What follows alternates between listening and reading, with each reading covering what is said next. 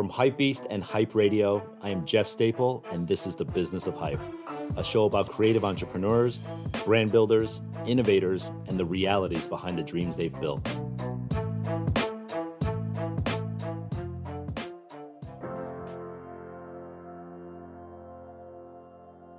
Over the many, many past episodes of The Business of Hype, we've had the pleasure of hearing from legendary icons, major industry movers and shakers, and true trailblazers. But in actuality, whether you've been in the game for 30 years or just three months, each person has something that you can learn from. This week, we have a special treat where we get to hear from someone who's on a meteoric rise with what looks to be a trajectory of being a staple in the art and design world for many years to come. You probably saw her IKEA sandal on Instagram, maybe her Kodak camera slipper, or her sweater made out of Carhartt beanies. The list goes on and on. She has obviously a very keen eye for repurposing existing brand materials to create some of the most wild and weird looking footwear, apparel, and accessories concepts that you've seen. But deeper through lines are abound in her work branding, corporate initiatives, upcycling, the environment, giving back, social media, and female creative empowerment. So I needed to hear all of this firsthand. Let's welcome the very strange brain that is Nicole McLaughlin. Welcome to the show. Uh, I I love having sort of like new up and coming people that like are on the meteoric rise. And what's really cool about like today's society is like someone could just feasibly come out of nowhere and i know you didn't come out of nowhere you came out of somewhere and we're Yeah. going to get to the somewhere but you kind of came out of nowhere and then like this hockey stick like boom overnight like the closest thing to an overnight sensation that you can have really in this day and age right um, so i'm really uh, honored and blessed that you came into the studio can you introduce yourself who are you what do you do Sweet. Well, thank you for having me. Um, I'm Nicole McLaughlin. Um, I'm a graphic designer at Reebok, but I've developed quite this side hobby of upcycling and making stuff out of other stuff and just trying to like I don't know, bring bring it into the fashion world, bring it into the world in general. so you're a graphic designer by by trade Yeah, graphics. And I mean, it didn't start off as graphics. It's um, just kind of what I got into after college. Mm-hmm. Um, I can kind of talk about like where I started in that regard. But yeah we'll get to that but yeah, I mean, it's still a full time job for me. Still, still a graphic designer, um, nine to five, and then pretty much every night, all night, every Mm-hmm. weekend, just making stuff. And like, the more you do it, like the more like you can't stop. Like Yeah. I just can't stop now. That's awesome. So you you're full time. That means you live in Boston right now, So right? Yeah, living okay. in Boston. I've been there for three years. Mm-hmm. I started as an intern. It was like a year long apprenticeship Uh huh. doing, and I was doing graphic design for sport. So I was Okay. Mm-hmm. doing like running graphics and all over print tights and that kind of stuff. And then was introduced more into like the classics world. And I was Yeah. Mm-hmm. like so into the archive and all like mm-hmm. the the old school Reebok stuff. So I was like constantly doing research and then was fortunate to get a job doing graphics for classics. So I got to do all like throwback t shirts and Cool. ASOS packs and uh-huh. all those fun things that come with it. But Yeah. yeah. And for people who don't know, like, yeah, Reebok is sort of differentiated because there's like Reebok's kind of funny. There's like Reebok CrossFit, which is like a whole universe onto itself. Yeah, that's not me. Full disclaimer, that's that is not, not me. okay. Well, I mean, if you do that sport, it's probably like the shit, yeah. right? If you're into that, yeah. So, yeah, I could. You're not CrossFit material. um, and then there's there's Reebok, uh, like sort of the main line, right? And then there's classics, which is like heritage and stuff. Mm-hmm. Yeah. Which probably most listeners of Hypebeast Or know of that yeah. one. Yeah, yeah. So it's good that you landed in that.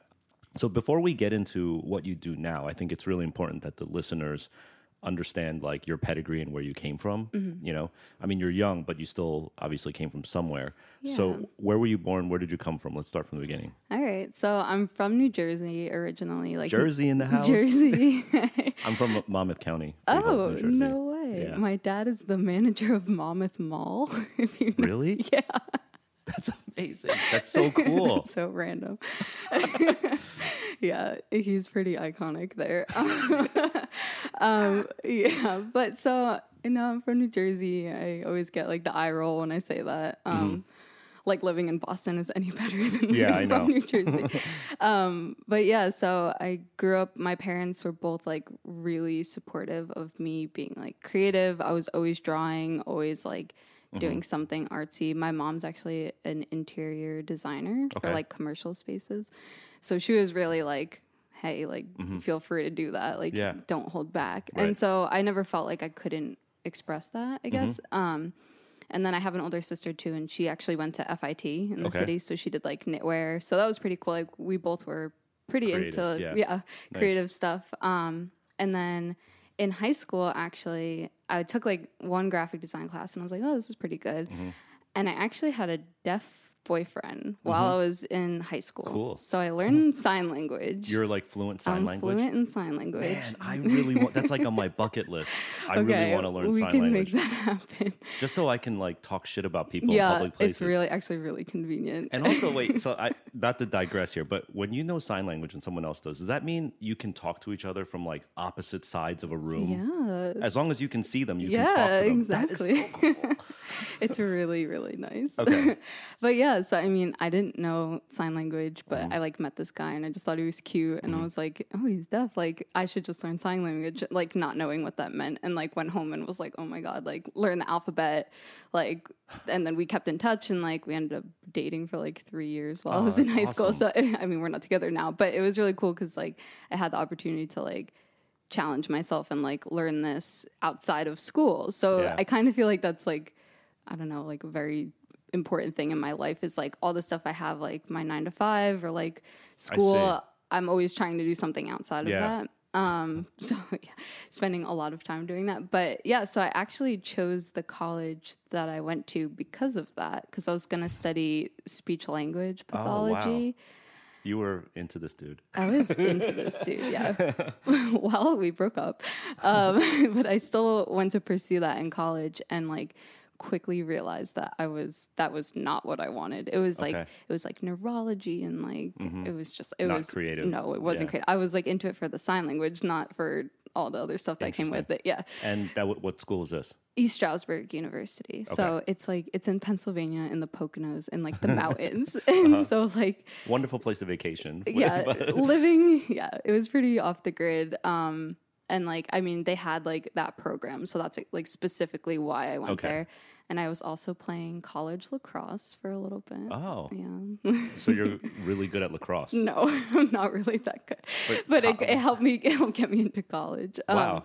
And I, I mean, I enjoyed it, but it was just like I realized I was like, this isn't something that I need to like spend all my time doing. So, And quick- how is uh, East Stroudsburg's graphic design department? so Just so wanna- notable. might- it Everyone might goes very there well be. I don't know. design. No, no, it's it's very small. So I went originally for speech language, and then like quickly realized like, oh my gosh, this isn't what I want to do. Do I transfer? Like I was Mm-hmm. looking because my sister was going to FIT. I was like, should I go there? Right. Like I Having was the just time of her life, probably. Oh right? yeah, never sleeping, and she wasn't really selling it on me. But I was like, maybe, like maybe I should be switching to an art school. Mm-hmm. Um, but I was doing like a gen ed that was like a photography class that we like. I chose that specifically, and I was like in this one building that was like on the on the other side of Yeah. the campus that no one would go to, but they had like all this production stuff. They had like a small like TV production studio Uh-huh. and like a photography room, and I like found myself gravitating towards Right. that. And I was like, okay, like they have a program, but it's really small. And I was like, Mm-hmm. maybe maybe I can make this work. Right. But it was also like your own world. Like you, they kind of had a whole planet for you over on the side Mm-hmm. yeah, here. So and like cool. no one was using it. Yeah. So like, and th- you'll hear this later. Again, it's like finding those small little resources that you can, and like. I like found that and I was like, okay, they have like cameras I can rent. They have like Mm-hmm. computers that I can use. So like I'm gonna hang out here. Mm-hmm. So I ended up staying graduating. and graduating four years and I yeah What did you switch to finally? It was digital media technology. So I did like sound recording. I did like commercial. I was like on like the the radios. Yeah? but like I did like radio plays and like. Um, How's was, that like- different than the DJ? Were you the DJ? No, no, I wasn't the DJ. It was like I had to do like the commercials for like the school. Like it was like me. it was so embarrassing. Um, but yeah, it was like it was just like a good experience, I think. And like so another thing about that major was it was so low key and like they really didn't demand that much out of you. I mean, it was kind of what you made it. And so like I gave myself like so many projects. Like I was constantly like any free time I had, I was like trying to make something or Yeah. like put together a production or like get my friends together and like do something. So Yeah, I was like cool. Busting my ass even though I didn't have to. Yeah, that's very entrepreneurial. You yeah, know? yeah. I guess so. Now that I think I'm about it. picturing like a t- like one instructor in this building, and like when you came in, there, he was like, "What? I have to work now? like, I have to Yeah. do something? Shit." yeah, not hating on them. They've actually like really upped their department, and Okay. I think they have. It's a bigger department now than it was back then, which is really Okay. back then like three years ago. But it's still like really cool that people are like going there now, thinking like, oh, like I can actually pursue Mm-hmm. Create. this. Yeah, yeah. Cool. Yeah, so it was good. And Nice. then, so while I was in my last semester there, that's when I was like applying for a bunch of things Mm-hmm. and trying to see like what that next step would be. And then I found the apprenticeship for Reebok online Mm-hmm. and applied for it and didn't hear anything for like six months. And it was like the day before I was going to graduate. Still didn't have a job, Uh-huh. anything lined up. You applied at a bunch of places, though. I Uh, see. yeah, and nothing, Nothing. nothing, never. yeah, indeed does Really? not work. Nothing? No, no, no one wanted me. And then, so I don't know. I guess it was like kind of last minute for Reebok, but they like had to still fill a few roles for this Mm-hmm. Apprenticeship program, and they gave me a call like the day before I graduated, and like did an interview, and they're like, "You got it," and I was like. Oh my god! Like what? Uh-huh. Going to Boston. I'm going to Boston. like never have been there. Just accepted a job there. wow. So Did they house you? no, I had to go find a place. I had a month and I was just like drove up there that weekend. Was like, yeah, That's dope. I mean, that's. it was know, lucky. it was brave. lucky. That's really brave. Thank you. It was really scary, but it was like I needed to do it, or or else I had to stay at my parents' house. So I was like, Yeah. we're moving. Time like it's advance. done. I'm like, Right. I don't care where it is, but I'm leaving. Yeah. So, yeah, and then I want to ask you more about your your upbringing because Sure. like I could see in your creations there's like a DNA of some knowledge of history of sneaker culture, fashion, outdoors. Mm-hmm. Like so what were you into when you were like young? What kind of fashion and were you a sneakerhead? Like what was going on? I was not a- well. Okay, I wasn't a sneakerhead, but I was really into like skateboarding, and I Mm-hmm. was really into skate skateboarding guys. I guess that's kind of what Uh-huh. Yeah. gravitated me towards that. Deaf skateboarding guy. Oh no, yeah, I'm just kidding. De- no, he, he was he was a deaf skateboarding guy, and it's so sad because he can't hear this podcast. We have to figure out a way. There's like a technology for this, no? I don't Like- know. We'll do a closed caption like yes. for him, yeah. Perfect. Um, so shout out Jake, even though he won't feel. ever hear um, Okay, so you like skate culture, So I liked- aka skate guys. yeah, I like skateboarding guys. And then I yeah, I was into like I mean, I wore like stuff from Hot Topic, but I was into like Osiris's and like D DC's DC, yeah, and yeah. like Etnies and like Right. that kind of stuff. For and like and like Converse and I would always like do my shoelaces all fancy Mm-hmm. and like draw on my shoes, like that kind of stuff. But I wasn't like a Nike head or like Okay. even I mean, even like Reebok and stuff like that. That wasn't really on my radar. Okay. I just kind of wore what I thought was And you weren't even into like I thought you'd be like a camper. Well, okay, so that I mean, this kind of comes in. So I'm not like from the wilderness. I think people think I'm from like the boonies, and then they say I'm from New Jersey, and they're like, "Oh, who are you?" Um, but yeah, I mean, I I've been in outdoor. I don't know. I've been into the outdoor stuff for a while, but I mean, I think going to school in the woods Yeah. kind of helped East with that. Yeah. East Stroudsburg in the middle of nowhere, like kind of helped with that because like there was some really cool like camping stores around and like pretty low key stuff.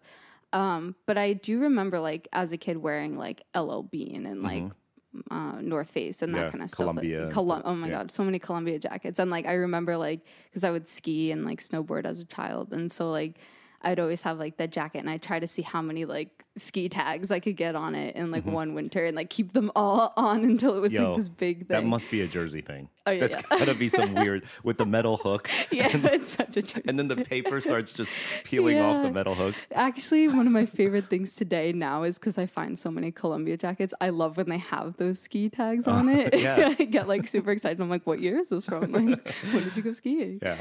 Okay, so you're in. So fast forward a little bit. You're in Boston. You've Mm-hmm. got this apprenticeship, and it's like a full time job. It's like nine to five. Yeah. And are you like stoked on life right now? I was stressed. I was so stressed Was out. it was it not paid? No, it was paid. Okay. It was good. They I mean, you it was pretty close to like being a real person. Mm-hmm. I mean, you still had that buffer of like, okay, I'm still like an intern or apprentice. Like if I mess something up, like it's it's not gonna like crash and burn. Yeah. But at the same time, like you did have a lot of responsibility. Mm-hmm. And I made sure that I was in a place that I can like take projects on and like be like, hey, like I want to be that person you can rely on Yeah, yeah.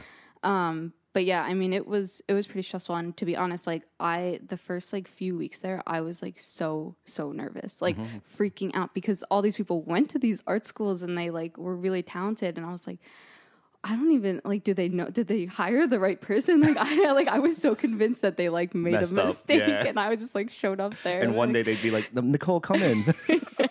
I was like, was I was like waiting. I was like looking at my watch. Like, when is this gonna be over? Like, let's enjoy it. Did you have a portfolio review? like to get- before yeah. oh my god i put together like a pdf and i didn't have any like apparel design skills at all like i had like a few like photo manipulations on like the videos that i had done and like i didn't i had one t-shirt in my thing and it was for a bar crawl for my college and i put that in the thing You're like, oh, i was it, like here, in. here it shows my uh, apparel So you had skills. like TV stuff, video stuff, Mm-hmm. one T. one t-shirt it was such a janky it was a pdf it was like so just thrown together i didn't know like i didn't know what cads were like i didn't know like what a proper portfolio pack tech pack i didn't know anything and so like Damn. it was so scary going there Yo, but you know what? We got to give kudos and props to the Reebok H and HR person that saw a diamond in the rough with your PDF. the like, glimmer yeah, here she was like, something's here, man. This bar crawl tee is like, we have to have her it was they're right. I yo, I don't know. Thank you. Thank you for the opportunity. No, but I mean, I felt with that I had that underdog mentality. Like Mm-hmm. I busted my ass that year. I did not like I didn't live in the apartment that I was renting. I was like sleeping there. At the office. Literally, I got in trouble for sleeping there Wow. because I was like I was I mean, I shouldn't say that. No, but it was because you were so like, you just wanted to show and prove so bad. I did. And like I just was like, I can't like miss out on this because I knew this was like my shot of like staying in the industry. Cause it was like if this ends and like I just go back home, like I'm no like that's Mm-hmm. Yeah. it. Like that was it. Oh, that was a fun you, run. you like would pick up the reins of Monmouth Mall manager. like, you, that would be your, oh my god. you would hand that baton down. Father son business. Yeah. Oh my god. Oh my god. Yeah. So it's desperation. like for you to stay. Yeah, it was like survival mode. Mm-hmm. Um, but I have to say, I learned a lot about myself that year Mm-hmm. in like the corniest way possible, just because like. I don't know. I was like, I have a work ethic and like I have, Yeah. I have talent. I just need to like, I need to work f- to find that. Mm-hmm. And that was like the testing ground for that it. was, the, Do you remember any moments where like you f- like the confidence meter moved up because you were like, "Holy cow, I did something," and everyone around me like kind of likes it. Yeah, I mean, any? yeah, and like I think like I started getting samples back, and that's such a surreal feeling. I guess if you're in this industry and like in design, and Mm-hmm. like you get your first like sample of something you made, and usually it looks like garbage, but it's still like exciting to see it, Mm-hmm. Yeah. and you're like, wow, like. And I had to say, like the other apprentices I was with, they were doing like really great stuff, and like, but I was getting like so many samples, like like so much work, and I was kind of realizing like my manager gave me the opportunity to, to take on more work than like a lot of the other Mm-hmm. Oh, okay. apprentices had. I see. So you were getting more I samples was getting than other more people. Yeah, samples, and I was like, huh, like okay, interesting. Uh-huh. So like I didn't really realize like how much work I was actually doing, and then there was one like pivotal moment where I got this project and like I didn't know anything about it. And this is like this is to show you like how much you can learn in such a short amount of time because I didn't know who Vetements was. Like Okay. I didn't know of this brand. Okay, so And I was like saying vitamins because I was like, Yeah, I, I don't know. okay. Yeah. And I was, I mean, you're I- from Jersey. oh, yeah, I could just. That's how you that. say it in New Jersey. Yeah. Yeah, so they he, uh, Vetements was doing a collaboration with Reebok. Reebok. and so they sort of They said there's this project. there's this project and Mm-hmm. it's this fury this like scribble fury and like it was like a full pair of shoes and they gave it to me and they're like we need to mass produce this and it was a handwritten on shoe and i was just like look- by them, by him. by yeah by Demna Dem- Demna. and Guram. But yeah, they like sent over this like white pair of Furies that was all scribbled on. Was like, fi- figure it out, mass produce this. The samples that you had done before were they apparel samples? They were apparel samples. So I, I wasn't a footwear. I wasn't a footwear designer, but it was graphics. So they were like, oh, graphics. Here you go. Okay. And like, I don't. It was it was a project, but I didn't like. I didn't know. I was just like, okay, like Mm-hmm. I can figure this out. It's probably better that you didn't know. Oh, who oh my was. god. Yeah. like thank God. I but I like then had to take these Uh-huh. shoes apart. Like this pair of Furies Oh, with their handwritten like it smelled like Sharpies and I'm like looking at these shoes. Like if you look up these OG shoes and you see like the scribble all over them, you're gonna be like, how is this mass produced? Like I just don't think people understand like what it took to Mm-hmm. Yeah. make them like, oh, it's like drawn on. Uh-huh. And it just was like to take apart every single piece of that shoe, which has like how many elements on Yeah. it to begin with, and then So wait, you just started ripping them apart, like Mm-hmm. that's so. This is my ripping and everything. intro, my introduction to seam rippers was at this moment. Um, so yeah, so then I took apart this shoe like very carefully, and then I had to like scan every individual piece. Mm-hmm. I had to create Photoshop brushes to mimic like the bleed of like putting Their a marker, marker, on yeah. a fabric and like because it's so it's a sublimation which is like a treatment that you use that's it's like um paper press Mm-hmm. pretty much that transfers like the graphic onto the material and so I, I like was just learning about sublimation and like how how can I make this look handmade Yeah. This took me so many hours so many hou- this is when i started sleeping there so Uh-huh. it was like once i realized like who Vetements was and like did more research Mm-hmm. about them i was like okay these are pretty important people and then i was like neurotic about it i was like they're gonna know if it's not in the exact position that they drew it Yeah. in so like It's awesome. yeah so i mean You started to have respect for what you were doing. yeah, Yeah. for sure. And like with that project working, Mm-hmm. like this when that sample came back and it looked right and like people were I mean, people were really excited about it back then. Like Yeah. like what is this shoe? Like who is Vetements? Who's why is Reebok collaborating with them? That was such like a pivotal moment. Yeah. And that's like right around the time that I got hired at Reebok. oh yeah. yeah. So I was So they offered you from apprenticeship to full time. to full time Okay. on classic. So it was all a very like exciting time. It was I was so tired and like even I was like pretty burnt out. I have to say after like just my first year of working because Mm-hmm. I like ran myself ragged. yeah. Um, but yeah, it was like so so rewarding to Yeah. see that. And so I think from there it was just like okay, like there's something here.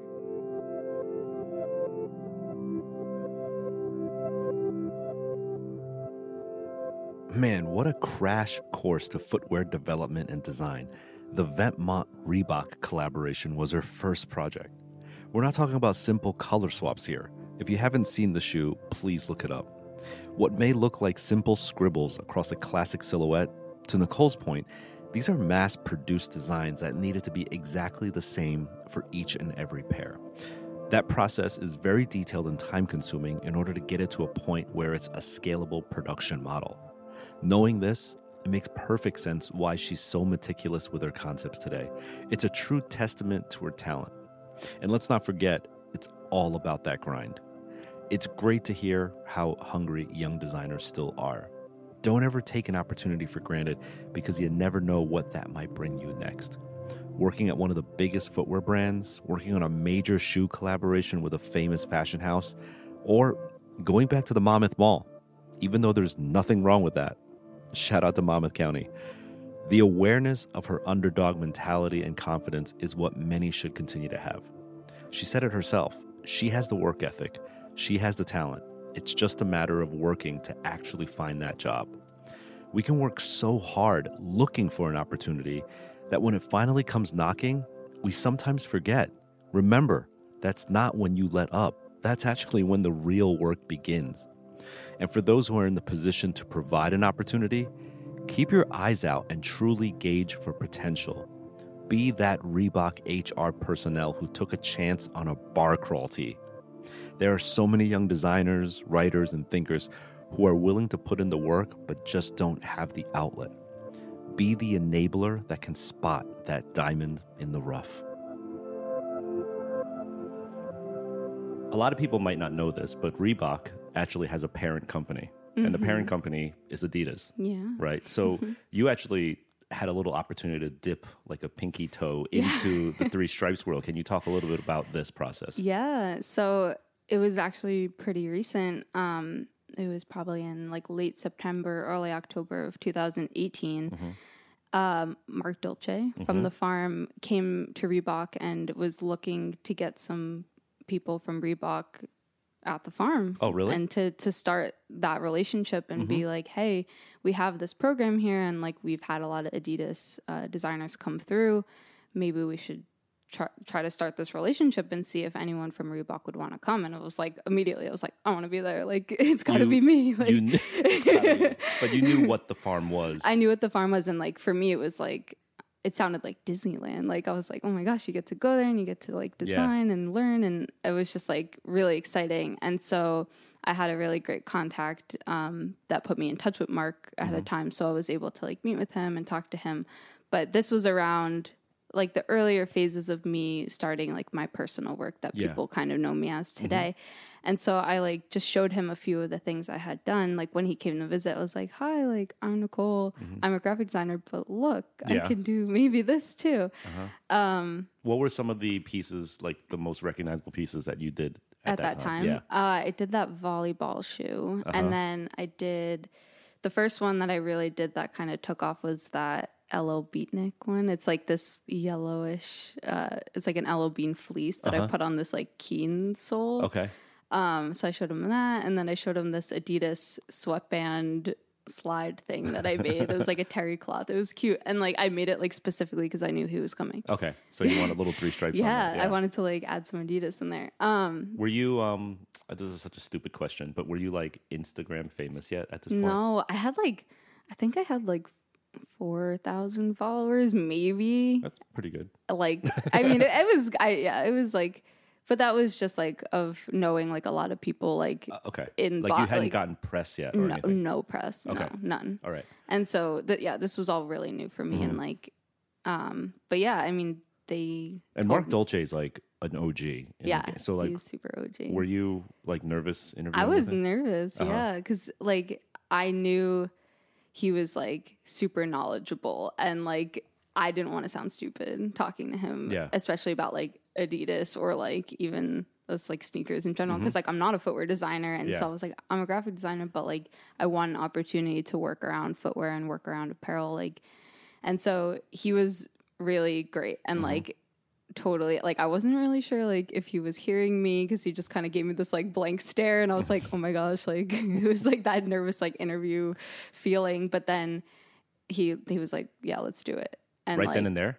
he's like i want to make this happen Oh, and then like that weekend i got a call from my manager and was like you're going so literally within a week that i like went to new york for three months and, Okay. and was able to to work at the farm which was really really cool Yeah. and really really intense and i i think until you're really there you don't understand like what happens there Mm-hmm, and i worked days that like it felt like again like i was back in that like internship apprenticeship phase where Yeah. Mm-hmm. i was like busting my ass all day and like but the time just flew by Right. like i was there i'd get there like eight in the morning there till like eight at night and Mm-hmm. it just didn't even feel like a day happened like it just would fly by That's so cool. yeah And you lived in good. Brooklyn or you lived I lived in Brooklyn. Oh, yeah. cool. They put you up in this nice place, and Oh, like uh, you, you really feel like you're embedded in Uh-huh. in New York, and like that that was exciting for me. Yeah. And it was a nice like switch up, like being in Boston the past few years. It was like a really cool experience to be able to, to live here Yeah, and sure. and to kind of get away for a little bit. So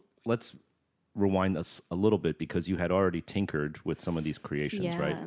Can you go back and remember? I mean, like when is the first time you decided I'm just gonna fucking make some shit? Yeah. Like not work related, right? Because you're Yeah. Mm-hmm. like grinding at the job, and then if you want to create something personal, you have to carve out That outside time. time. So what was the first time you're like, I'm making this, I'm doing yeah. this? Yeah. So, I mean, for me, it's so funny because like the stuff I'm doing now isn't new to me. It's just new to the, the, world. world, yeah. And like I was really scared for a while to kind of put myself out there and to show it, especially on Instagram. But I guess it was around like 2016, 2017, like when I was still relatively new in Boston. That's when I was like starting to mess around, I guess, with footwear and and that kind of stuff. And I made a shirt out of Dover Street Market tissue paper. Okay, a wearable shirt. Uh, Like a wearable, conceptually wear- yeah, conceptually yeah. wearable. It had buttons on it. It was like a true button-up shirt. Like it had like dope. it was really really that, difficult. Is that on your Instagram? It's on my Instagram. It's It- on it my ripped? it ripped. yeah, it was really delicate. That sounds awesome. it's though. it's in a ball right now because it just didn't last. It's in a ball? It's like just all crunched scrunched it? it. up. I was like I tried to move and it just Was yeah. it like a button-down shirt? it was a button down shirt made out of the tissue paper the from tissue Dover Street. paper. Yeah, I made like a full collar and everything, and like it was just to kind of test myself to see like could I do this, and I I was just I didn't have like a pattern for it. I went off of like an existing shirt that I Mm-hmm. had, and I was just like kind of mimicking in that. And then Wait, before I want to understand the thinking. okay, Why? Well, Why? so I had this. So I keep things, and like Uh-huh. I, I don't know. I just thought it was like aesthetically pleasing. So I, I tissue kept paper. the tissue paper from like something I, I was something I bought like a long Yeah. time ago, and it's just like sitting there. uh-huh. And I was like cleaning my room, and I was like looking. And I was like, I feel like this could be something, and it has like that pattern on it with, like, Mm-hmm. With the the, logo. houses. Yeah. Yeah. And so I was like. It's like an AOP, like an all over print. And Yes. Uh-huh. that's like what I was doing at work was like making all over prints. And I was like, oh, it'd be really cool as like a shirt. And were like, you were you intrigued with like the branding of Dover Street too? Like, yeah. Okay. Yeah, I just thought it looked so nice. So there's and like, power of brand, all over print, interesting texture. Yeah. And then why a, a shirt though?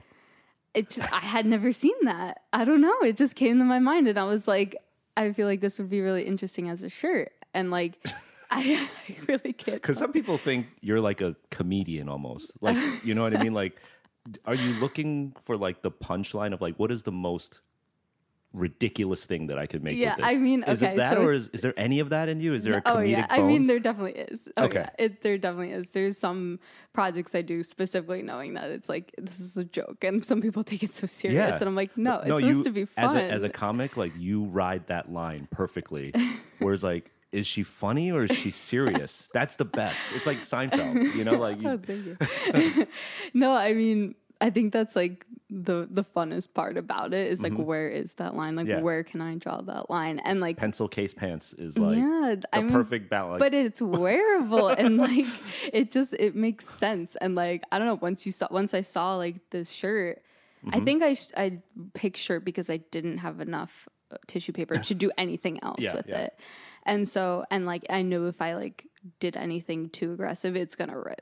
And like now it's Mm-hmm. Right. not together anymore. But yeah, I mean, I think that was like my first introduction to that. And Uh-huh. then like not so long after I did that this like IKEA sandal with like an IKEA strap Oh, yeah. and that went like a few weeks later. I don't know, I just kept seeing IKEA everywhere. I don't want to say it was me, but it was just like it was timely. so you- it was the IKEA Tyvek shopping bag, the blue bag, right? Mm-hmm. I And took you- the straps yeah. off it. I mean, as everyone has seen a million Iterations times, of it, yeah. iterations. But I did this this like strappy sandal of Mm-hmm. it because I had a blue sole like that I found Okay. in the office That matched that the blue. matched the Yeah. blue like perfectly, and I was like, ah, like it's it's just like a match. Uh-huh. It, it just works, and I have those moments a lot where it's like the colors just go together or like the sole and like i don't know it's just like you Yeah. it just works sometimes. I think the the interesting part about what i'm doing and like the question i get a lot is like about the soles and like that kind of stuff. Um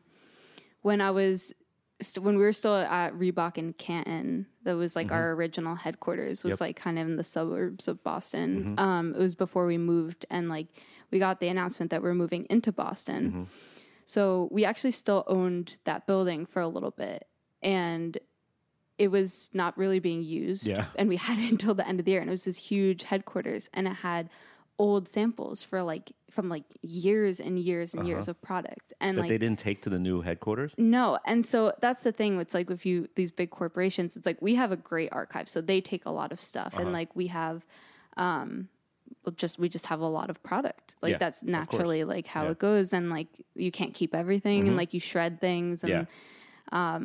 I there was just boxes of these these samples of shoes, That and like and it's just one pair, so it's like you can't like donate it or Yeah. whatever. It's It's just like one side, It's mean. one side. Yeah, Yeah, yeah. it's like it's it's useless. It's garbage, so, yeah. yeah and so like i would go back there Uh-huh. on the weekends when because like everyone was like in this new office but we still had that building and i would just go there on the weekends and like rummage around and try Dumpster to find dive, some i was literally dumpster diving in that place the stuff that i found was like crazy but it was really cool because like that's when i started like taking advantage of that and Mm-hmm. Yeah. being like hey i have these resources Damn. and you got it. One man's trash is another it person's is my treasure i will use it. Were you it doing this with like a little crew of other designers or something? no, no one joined me in my You would, like on a weekend just go back to the old office, yeah access key card in, and then Yep. just start rummaging. rummaging, rummaging. I know. I, I, hope mean, you don't get in trouble for this. I know. I hmm, they know. I mean, I I still do it there, and like it's I It's do still it, there. It's still you. no, can still no, do- no, oh. in like the new office because like there's still it's just a lot of like trash and like it's samples from like other brands too. It's like samples that Mm-hmm. Reference you samples, reference yeah. samples, things that you buy, and like I don't know, just things like laying around. It's like or people's own personal things that they don't want anymore, Yeah. Uh-huh. so they'll just bring it and like leave it there. So like I mean, I don't use anything that's like hasn't gone into production. Yeah. Mm-hmm. I don't use anything that's not an existing sole. Like I, if like I use like a Zig shoe, if Mm-hmm. you know what that is from Reebok, like that's been out for years and years and years. Yeah, so it's like I'll just take one of those, and Right. it's like they're gonna throw it out and it's Mm-hmm. gonna go burn in a shredder somewhere. so like I might as well use it. Yeah. So that's kind of the mentality I had, and so I. I mean, my apartment started accumulating like so much stuff because I was like, I can find a home for this. I can use Mm-hmm. this. Um, Were you making this stuff at home or at work? At like home. the sewing part. I was hand sewing everything. Well, at first, I mean, because I didn't know how to sew, and like I this like around the time when I made that IKEA shoe, like I was like hot gluing stuff Mm-hmm. at that point because I was like, I I don't know, I just want to get the idea out. Yeah, yeah. and that's where it was like it was so scary. And I think a lot of people today like they're like, oh, I don't know how to sew, so I can't do it. And I'm like. It's an idea. Like Mm-hmm. Yeah. it doesn't have to look perfect. It doesn't have to look great. Like you just have to make it and see what happens. And if you like the way it looks, then like continue finessing that and like continue working on it until it looks good. That's awesome. Yeah. Thank it's you. like Yeah, rapid prototyping. Yeah, Just exactly. Just patch it just together, make it yeah. Mm-hmm. and then see if the vision is there. Because like I mean, for me, it's like not everything I make looks good Mm-hmm. after. It's just like, but the idea like will be there. Like one of the shoes I more recently did it was like um a beach ball Mm-hmm. shoe, and like I. I got the I found like a bunch of old beach balls like at Goodwill like in still in the packages yeah.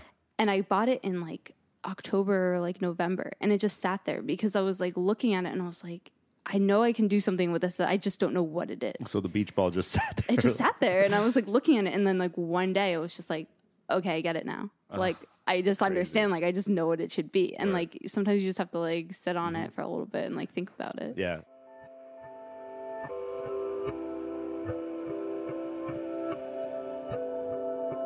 In our last episode of The Business of Hype, we talked with the one and only John Jay.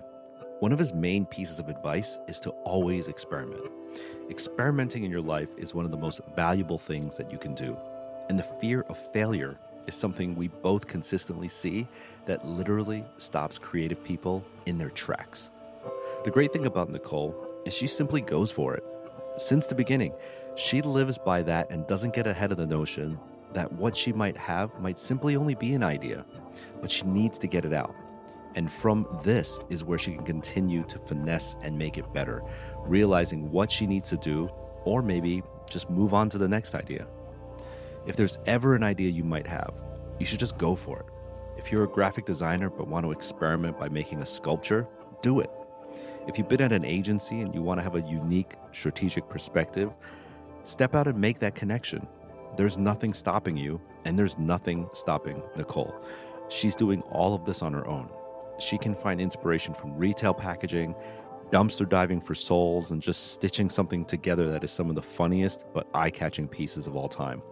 All of this without someone second guessing those moves for her. take it upon yourself to make your ideas come to life.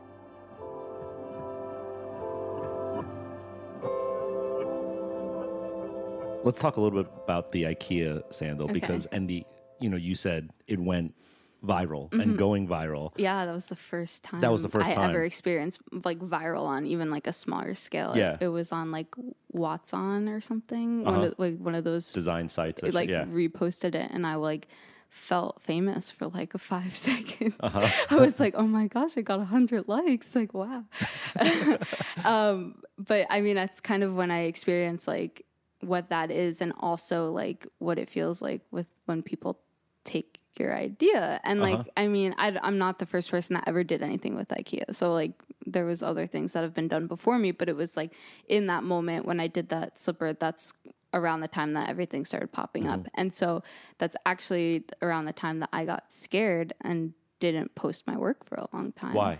because I was like, someone's going to take my idea, someone's Oh. going to do that, and I got like really butthurt about it, and was like, I don't want someone to steal my idea, and then like, I don't. There was like a huge shift, and I think it was like, I don't want to say like a coming of age, but it was like a, It was just like I've had this moment, and it wasn't even that long ago where I was like, listen, Nicole, like, like, look at yourself, and like, you're not the first person to ever think of an idea, and mm-hmm. like this is a platform that you can use like to show your ideas and if you're consistent about it and you can come up with these ideas and show that like you're not just like a one track mind and like you're just one ikea shoe and that's all you are then like Put it out there. put it out there Yeah. and like after i had that mentality that's when things took off because i was i was so scared that i was going to get ripped off and like you can't because Yeah. like someone else is going to always make something and like Mm-hmm. as long as if you're confident like what you're making and like you put it out there like i mean you're always at risk Yeah. but like I don't know. And to me, my ideas are like it, it doesn't. It's not permanent, and mm-hmm. that's that's something that people kind of don't understand about my work. It's like I I just make something just for the idea. Like mm-hmm. I'm not trying to like Make a brand. make a brand, Right, right. sell these things. Like it's it's just an idea, and like I'll always come up with something else. So you can steal my idea, but I'll always come up with something else. Yeah. And if you are consistent, you'll be known as the creator of all of these ideas. Yeah, which is so cool. And like I get so excited because like sometimes now people are like, "Oh yeah, I saw this like slipper and it made me think of you." Or like Mm-hmm. now when I see like like those stupid like hand wipes, like I think of you. Pop up hand the wipe. pop up hand wipes, uh, which had so many gross memes from it. It was terrible. That's another thing that comes with this is like these Mm-hmm. memes are like so stupid. Um, Do you get um I, I don't know if you like read all your comments, but do you get like hate comments too?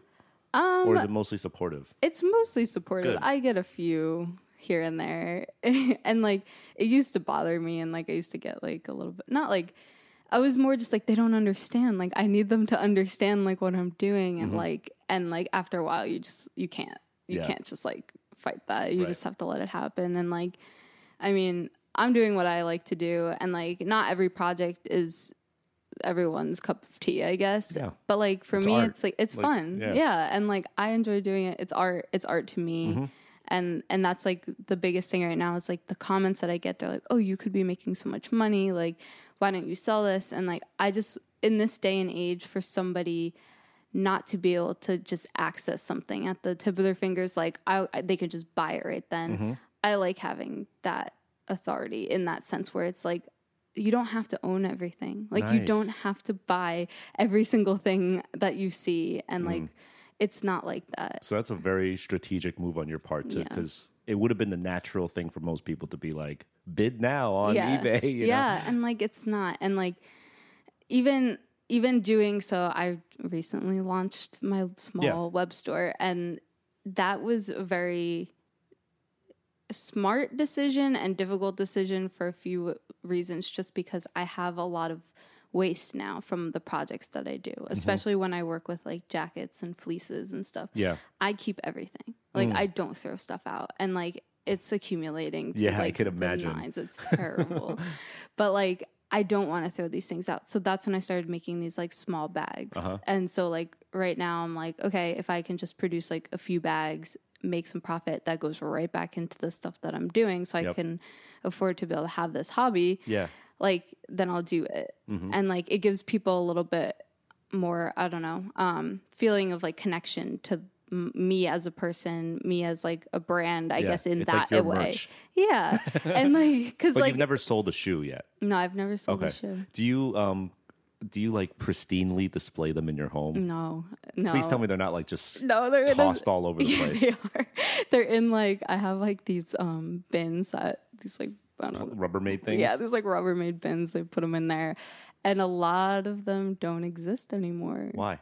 because I reused elements or the soles or whatever. I take them off. That's so- blasphemy. It's, I mean, it's hard. There's a few I've kept there, and like now I have to be smarter about it because like I'm just starting to show Uh-huh. in some spaces. I did like a recent like women's in Boston like art gallery Mm-hmm. kind of thing. So I was displaying some things there. So thankfully I have a few that are still intact. So I think going forward You'll save them. I'll save them. Good. But it's it's hard. It's hard. And then like some don't save. Like I made a shoe out of balloons. Like that was gone Yeah. the next day. so like right. things like that. Um, You know when when you go back and you said um the thing about like when social media started to happen and people started to rip your stuff off and then you were like afraid to post um the revelation of just saying like just put it out there Mm-hmm. what prompted that revelation like you know like you said you talked to yourself but was there like a friend or like a mentor or were you just like coming to these realizations on your own I think it, um, in this instance, I've had a lot of great mentors and a Mm-hmm. lot of great advice from people, but I, it was in this moment where I was like, I can't be scared. It was just me telling myself because I had made that LL Bean one. And I was like, this is really cool. And like, I want to show somebody this. Mm-hmm. And like, I don't want to keep this to myself. And like, I posted it. Mm-hmm. And like, I was getting these comments, which was like really interesting at that time, was like, it was like, oh, what year is this from? And I was like, oh, I made it. Like, like, and like, it was just so cool for people to think like it was an actual yeah shoe. And like, yeah, I mean, I think it was just like that. I hit that point where it was like, Wow. I have so many ideas that I'm like holding in, and like the world, I guess, will never see them. Yeah. But you know, social media for a lot of young people, it's like it could be paralyzing. Mm. You know, where like you just you're like so stuck, and it sounds like you hit that point where you're like, oh, I don't know what to do now. Yeah. And a lot of people can't. It really affects them mentally, and like you Mm-hmm. know, can't they can't get past it. So I just wanted to know if there was like a guiding voice, or if you were just sort of like confident enough to I tell yourself yeah, no, and I mean, I found that confidence, but social media is such a challenging thing, and like we're I, everyone's talking about it now, but it's like for me, I don't want to re- like I don't want to rely on that. Mm-hmm. I don't want to rely on like Instagram because like what happens when it's not there anymore? Yeah. Like and like I'm using it to my advantage where it's like I'm able to show these people like the stuff that I can do, Mm-hmm. but like in the future, I see it being more like print or like w- working with actual brands or like Mm-hmm. doing these things so it's not so like superficial like on Yeah. the internet and Right. that like you, You, want it to be real. yeah. Yeah. and like i think the the cool part about it is like seeing it in person Mm-hmm. people get really excited to see it because it's like you get a, a different experience Totally, it's yeah. Mm-hmm. not just like oh you see it like on your page for a second like it's it's and there's other things in culture now that I'm noticing. Like there's a comeback with vinyl records. Mm-hmm. Like these old school barbershops are like popping up everywhere. There's like something where people want to get offline now. Yeah, you know? and it's the it's the experience that comes with it. Mm-hmm. You know, like you lose that experience Yeah. on on social media, and it's it's sad, and I it's exciting that people are recognizing it mm-hmm. finally. That it's like this isn't like what we sh- yeah this isn't life this isn't what we should be relying on and like especially for artists too it's like you have to like use it when you can for your advantage but like you need to get out there you need to meet people and Mm-hmm. talk to people and like i try to answer people when i can and like my even like my first drop i wrote each of them like a handwritten note Yeah. about like what they bought because like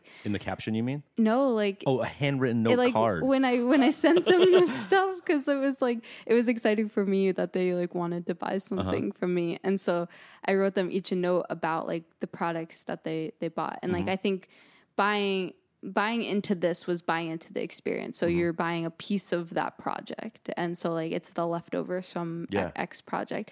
But some of them have really cool stories, like the hat short that yeah. I did that was I did make a bag out of Mm-hmm. it, and that was like my grail, and I was so happy that someone bought that one. Yeah. Um, but I wrote him a note, the guy that bought it, and I was like, the hats that I got for this, I bought like while I was on a trip in Amsterdam, and like I just so happened to find like all these Uh-huh. hats. So it's like, I don't know, you want the experience, and you lose that on Right. social media. Definitely. Yeah.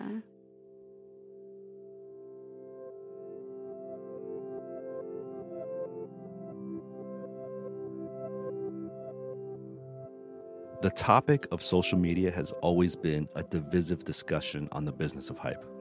On the one hand, we understand the usefulness and the strengths it brings to an overall company, a brand's products, or in Nicole's case, an artist's work. There's the exposure, the sense of community it builds, and the awareness that spreads for what you're working on. It definitely helps me reach out to all of you listening on a daily basis. But on the other hand, we need to better understand how to use it and how to make it affect us or not affect us. It can be debilitating and do more damage than good. Take some time and determine the purpose of why you need to be online.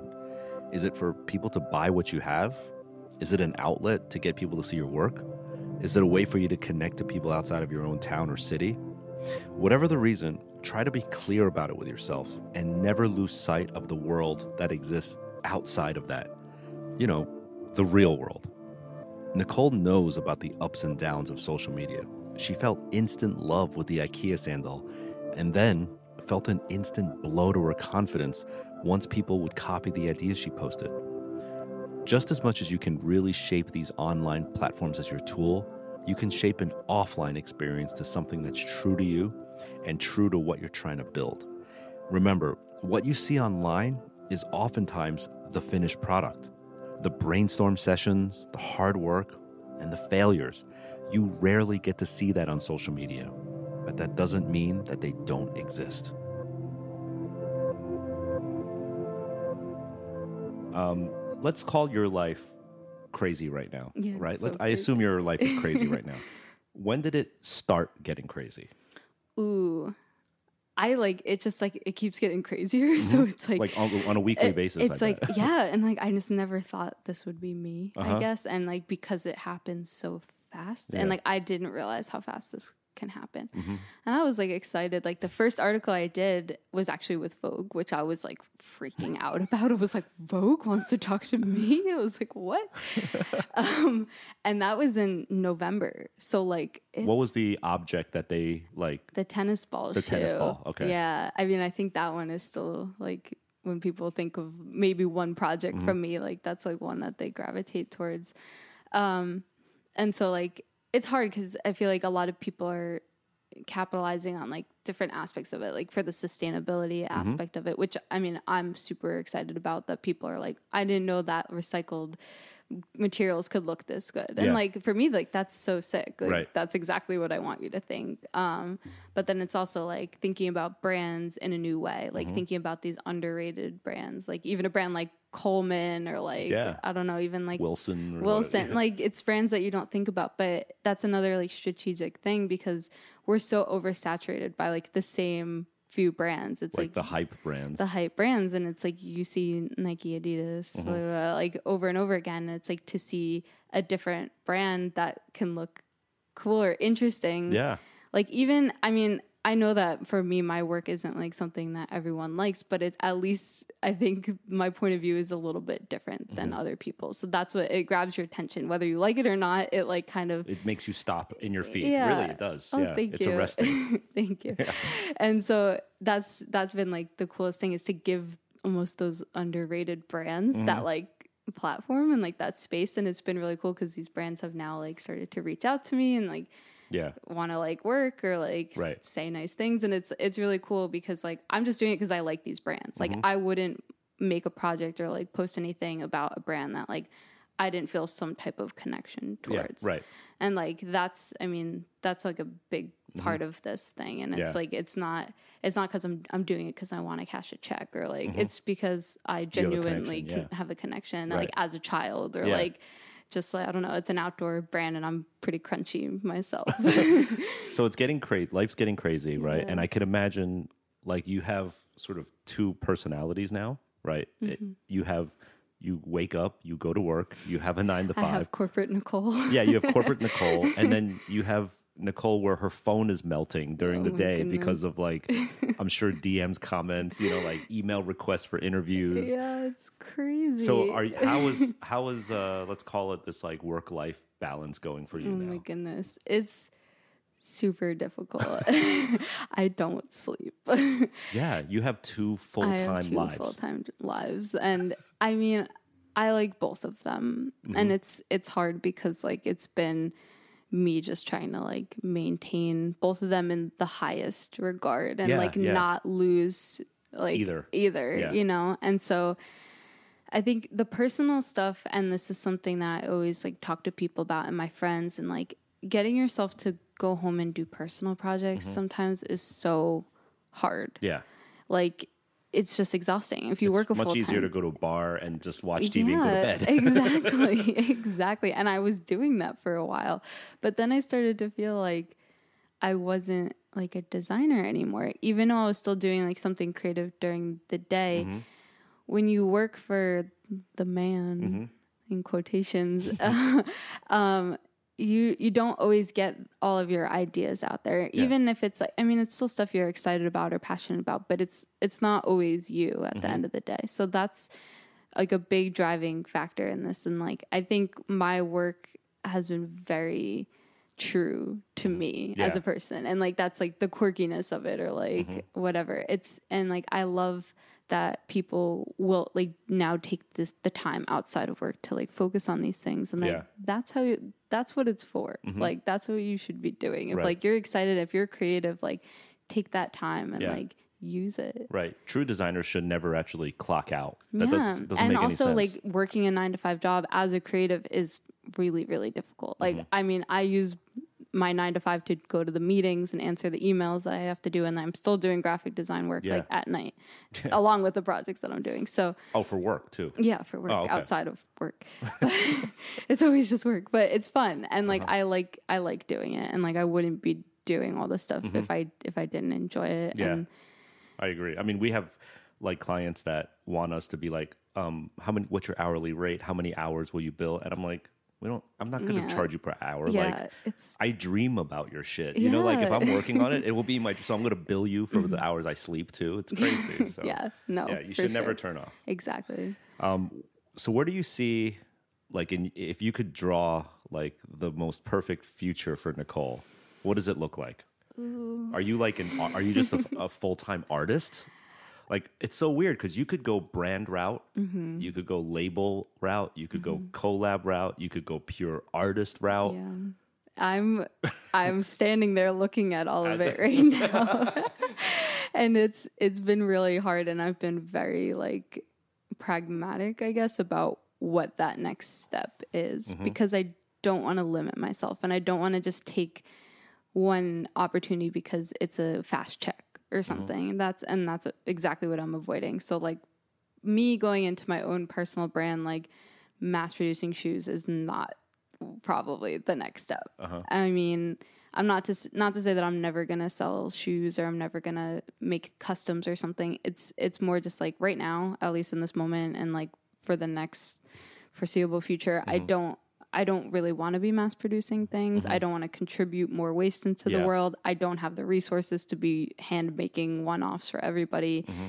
So I do see it kind of going both ways, like with an art route where I do still have these conceptual pieces mm-hmm. because I mean, I do a lot of conceptual work that doesn't even make it onto the gram because that's stuff that I like to keep for myself. Um, and also probably a little bit too out there for some people. But, and then I think the brand route is pretty interesting to work with brands like from the outside and kind of take their own brand and kind of like spin it on Yeah. them and teach brands to be a little bit more light about their product and like they don't have to be so like worried like a franchise product has to look this certain Mm-hmm. way like every time and like I think that's the coolest part that I could see about it is like how can I take their own product that they've actually put out into the world Yeah. already Yeah. and like throw it back in their face and be like look what it could be.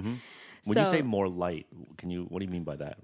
like brands they're so like well, I mean just working for like a corporation, you you can see that they're very worried about the products that they make in that like one false move and if they try to be like ironic about Oh, okay. something or if they try to like play poke fun Mm-hmm. at something of the past or whatever.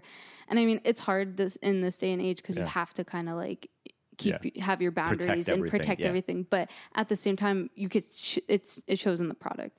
It Yeah. really does. Like everything looks like when you have the safety on for everything, then your product looks hella Mm-hmm. Safe. Yeah, Like, it does. Right? And, And, you're saying so when you say be like maybe you also mean like just let loose, like be a little bit reckless at times, right? Yeah, Yeah. for sure. Yeah. And I mean, that's the most exciting thing right now is like getting messages from these brands and actually getting comments from the people that work at the brands of like the things that I post, getting Oh, like right. excited about it. Yeah. Like, Because you you highlight brands that often get no love, unfortunately. yeah. And like I I have like one friend that works for Columbia. Uh-huh. Um and like he gets so excited when I do stuff like with Columbia work, like because he's just like it's it's so funny to see it in that way.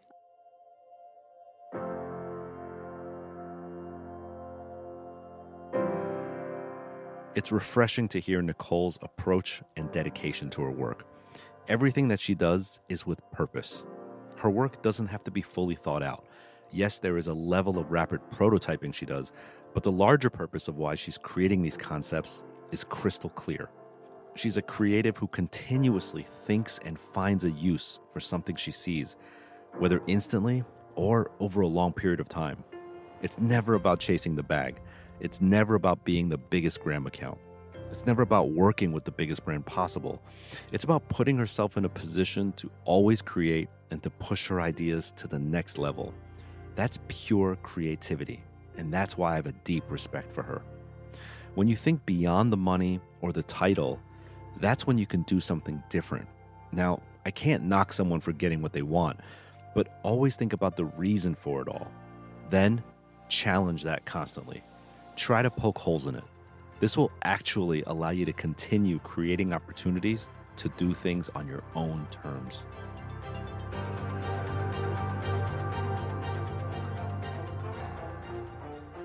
Well, thank you for coming on the show. This was amazing, enlightening. Um, it- it's awesome to, to interview people at this point in their careers because now from here we get to see where you go off into. Yeah, I'm really excited. Cool. Thank you for Thank having you. me.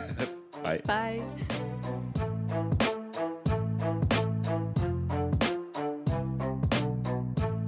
Hey, thanks for listening to this inspiring episode with the clever and ingenious Nicole McLaughlin. As always, you can find out more about the show and listen to other episodes at hypebeast.com slash radio. You can subscribe to us on Apple Podcasts, Spotify, or wherever you listen to podcasts. I personally use Anchor FM. They have this great new feature called voice messages. Anchor's voice messages allow you to just leave me and my team a voice recording to tell us what you think of the show, who you want to see on future episodes, and ask any business questions you might have or personal life questions, whatever. I'm game. Also, leave a comment and rating on Apple Podcasts and tell us what you think of the show. Tell a friend about the show, spread the word. It definitely helps out a lot. You can reach out to me on Twitter. I am at Jeff Staple. The Business of Hype is created in collaboration with Bright Young Things. You can check out their work at byt.nyc. Our director is Daniel Novetta. Our audio engineer is David Rogers Berry. Our associate producers are Sydney Pacumpera and Christina Hahn. This episode was recorded at the Staple Design headquarters in Soho, New York City. I am Jeff Staple, and you've been listening to The Business of Hype on Hypebeast Radio.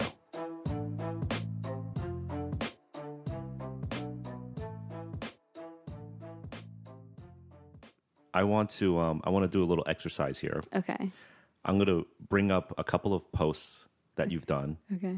and then I just want to show you. And then you could, if can you walk us through like what was the thought process and you know how you came about these pieces and stuff yeah, like that. Sure. Okay, let's go to uh, an older one. All right. There was some there was some selfies back before all of my product started flooding. Okay, let's do Adi hotel slippers made from sweatbands. Yeah. This is the one you mentioned making for the interview with Marc, right? Yeah. So I did that very specifically, but I was just thinking about like those white hotel slippers that you Yes. get, and like it has that like ter- Robe-like yeah, feeling, that yeah. robe. It's like a terry cloth. Um, and I was thinking about, I was like, well, what other like material has that? Mm-hmm. I guess, and like I was thinking like towels and that kind of stuff, and I was like, oh, sweatpants actually, and I loved the Adidas logo on it, and Mm-hmm. like I wanted to play that up, and that's kind of where you start seeing like the r- repetition of the logo. Yeah. How many sweatbands did you have to buy for this? Mm. Or find? I think I found like a few, and I actually had to buy a few just to to make up for it. We actually had them in the office, Oh. I- I- I- like, and that's Um, Is this hot think it- glue? mm, so. No, it's actually sewed. I hand sewed that one. Oh, okay. Yeah, I All think right. there was like six or seven total. This one's one of my all-time favorite beanies. Ah, the beanies. Okay, so I had a when This I was is this, is, all over Carhartt beanies. Car- Okay. yeah, Carhartt beanie. So I was actually that's this is when I was living in New York. Uh-huh. There's this place called Pops. It's in Greenpoint, and it's like a workwear store. And Mm-hmm. Okay. like the manager and the daughter like fight in the store. They're It's- fighting in the they, store? They always fight in the store. it's like such a. Pops fighting with daughter. I love that store. I love it, and there was so much drama. Um, but I went in there, and they had this box of like old Carhartt beanies that were like snagged. And Okay, like little- like yarn and yeah. so they were like selling them for like way cheaper. Uh-huh. And I was like, "How many you got in there?" And there was like a bunch, so I just bought the whole thing. I bought the whole thing, and that's so I was able to make that slipper, and I And made beanies part beanie two, part which is two. a turtleneck sweater. yeah, well, because a lot of the time, so if I do a part two, which is usually like an apparel piece or whatever, Mm-hmm. it's because like there's still something there Mm-hmm. in that like brand or that like the look of it, and I don't want to like just give up on like the idea, so I kind of evolve it to the next thing. Yeah. But that was the first, uh, that was the first garment I ever made. Okay. I Mm. like the garment direction, so let's go to reusable eco bags from Whole Foods. Oh, Yeah, I love those. it's So it's a vest made out of Whole Foods like recyclable bags. Mm-hmm. Yeah, well, I liked that. I liked the message behind like the sustainability and like I This also should be the Whole Foods uniform. that's what I was like thinking. I was like, this could be their uniform. Like Yeah. I can like outfit them. Um, it worked. I had like a functioning pocket. Yeah, Wow. Mm-hmm. Okay. And then um I love this one as well. I can't Oh, is this polo? polo pockets. Yeah, It's made out of polo po- pockets. Like Oh, the whole shorts is the pocket of the, Of the- polo shirt. Mm-hmm. yeah. Wow, that's a lot of shirts. That's a lot of shirts. Goodwill, two dollars for one shirt. And so, and that was Amazing. a lot of extra fabric that I made bags, and I donated it back to Goodwill oh, so you took the excess polo shirt, mm-hmm. and made like just some bags. totes like tote bag type yeah, things, and just sent and it back. brought it back to Goodwill. Yeah, That's awesome. thank you. It's because I don't want to Wait, do you put a label on it? Not the ones that I put in Goodwill. Okay. So Do you put a label in some like the newer The stuff that newer stuff, the one that I, the ones I sold online, I have my a new It's just your label. name on it? Yeah, so maybe someone has one of my pieces out there and they That's don't even so know. cool. That reminds me of like um, when Banksy just set up like an art stand in Central Park one day, yeah, like guerrilla style. So good. yeah. So good. Okay, and then this one I think goes back to your to your childhood. Uh, roots, my lacrosse. Yeah, I was just like stick, thinking. stick shoe. a stick shoe. It's just so funny because like it just gives you that shape, and that's like a way more conceptual one, Yeah. and you could tell like the people that write on it like don't necessarily understand. They're like, why would you do this? And it's like, think of the shape and like how like the pocket of like the lacrosse. Yo, shout out, shout out Lemmy G with the caption, with the comment, lacrosse the line with this one. lacrosse the line. The caption, the comments that I get are so good. I love them. They make me so happy.